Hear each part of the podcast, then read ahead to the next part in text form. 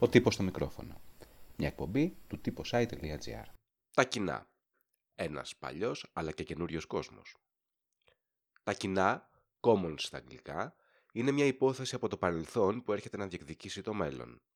Η αντίληψη της διαμήρασης της γνώσης, των μέσων, του αποτελέσματος, του πολιτισμού δεν είναι καινούρια. Ωστόσο, επανέρχεται με πιο αποφασιστικό τρόπο από την περίοδο παρακμής της και ταυτόχρονης ολοκληρωτικής επιβολής του καπιταλιστικού τρόπου παραγωγής και προσπαθεί. Τι θα μπορούσε όμως να είναι κοινό?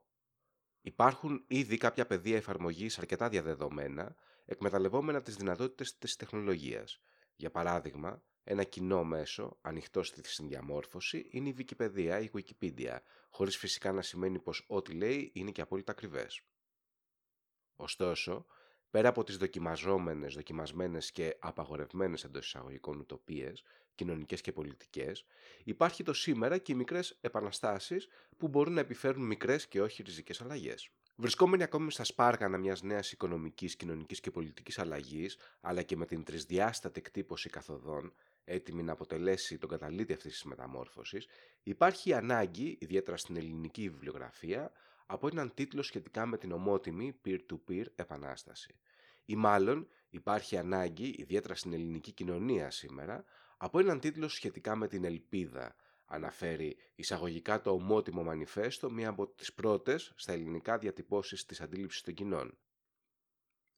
Τα Γιάννενα δεν είναι εδώ και κάποιος παράδεισος κοινών, είναι όμως από τις πόλεις που διαθέτουν παραδείγματα δραστηριότητας, κυρίως επιστημονικής, στο συγκεκριμένο πεδίο. Το Peer-to-Peer Lab, για παράδειγμα, είναι ένας από τους καπανείς πανελλαδικά. Τον τελευταίο χρόνο υπάρχουν κινήσεις δημιουργίας αντίστοιχων χώρων και πρωτοβουλειών, ενώ σε ένα κομμάτι της κοινής δραστηριότητας και παραγωγής εμπλέκονται πλέον φορείς όπως οι Δήμοι. Μια καλή εισαγωγή, με απτά παραδείγματα, ίσως και λίγο εύκολα, αλλά ωραία, στον κόσμο των κοινών έκανε η Biennale Δυτικών Βαλκανίων, καθώς ένα κομμάτι του προγραμματός της είναι αφιερωμένο σε αυτές ακριβώς τις δραστηριότητες. Από τη φούσκα, το εντυπωσιακό venue στα Λιθαρίτσια, πέρασε μια βιβλιοθήκη με fanzines και μια αρκετά κατατοπιστική εισήγηση από τον Τάσο Παπαϊωάννου, ο οποίος αποτελεί το πενήντα τοις εκατό της ομάδας These are a few of our favorite things, που αποτελείται από αυτόν και την αρχιτεκτόνα Παναγιώτα Θεοφυλάτου. Το όνομα είναι η συνένωση των λέξεων «οπαδός» και «περιοδικό» fanzine, περιέγραψε εισαγωγικά ο κ. Παπαϊωάννου, περνώντας αργότερα στην παρουσίαση αρκετών σύγχρονων fanzines που διαφέρουν αρκετά πάντως από τα zines της δεκαετίας του ογδόντα, οπότε και απέκτησαν το μεγαλύτερο ακροατήριο στην Ελλάδα.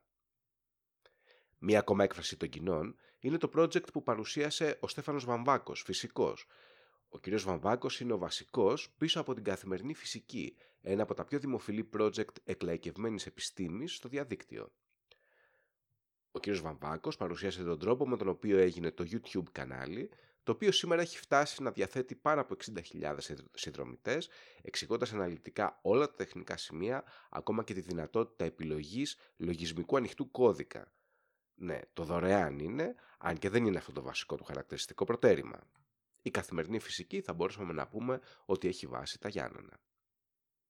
Τελευταίος ομιλητής ήταν ο Γιάννης Φαρσάρης, ο άνθρωπος που μαζί με άλλους βρίσκεται πίσω από το εγχείρημα της Ανοιχτής Βιβλιοθήκης, του πιο συγκροτημένου και περιεκτικού διαδικτυακού λογοτεχνικού χώρου στην Ελλάδα, με έργα που διατίθενται προς ανάγνωση αλλά και με οδηγίες για ψηφιακές εκδόσεις κλπ.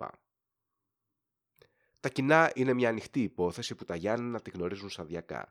Θα μπορέσουν να κάνουν τον κόσμο καλύτερο όπως ευαγγελίζονται. Ακούσατε τον τύπο στο μικρόφωνο. Μια εκπομπή του τύπου i.gr.